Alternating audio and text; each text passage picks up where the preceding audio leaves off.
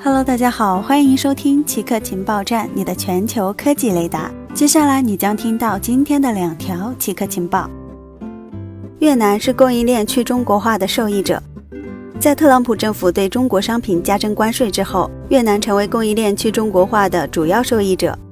新冠疫情的流行和封锁让很多人意识到，他们的全球供应链实际上是中国供应链。胡氏明仕 Venue Capital 的首席科学家 Michael 称，企业从中国迁移到越南的现象才刚刚开始，明年将会更多。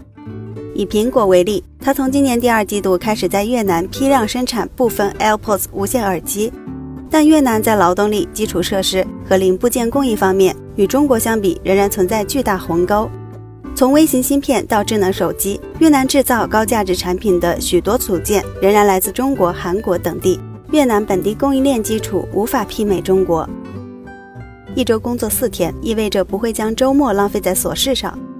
英国中部的 IT 从业者 Phil 过去2年一周工作4天。4天工作制的好处是可以安排周五做一些个人琐事，不会将宝贵的假日时间浪费在琐事上。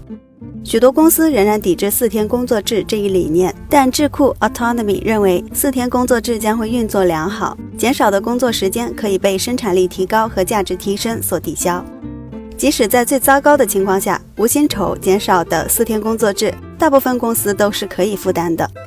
不过如果4天工作制过早实现，高劳动力成本的行业可能会遇到现金流问题。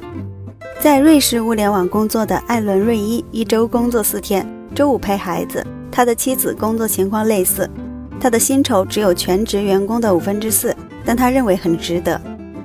以上就是本期节目所有内容，固定时间固定地点，我们下期见。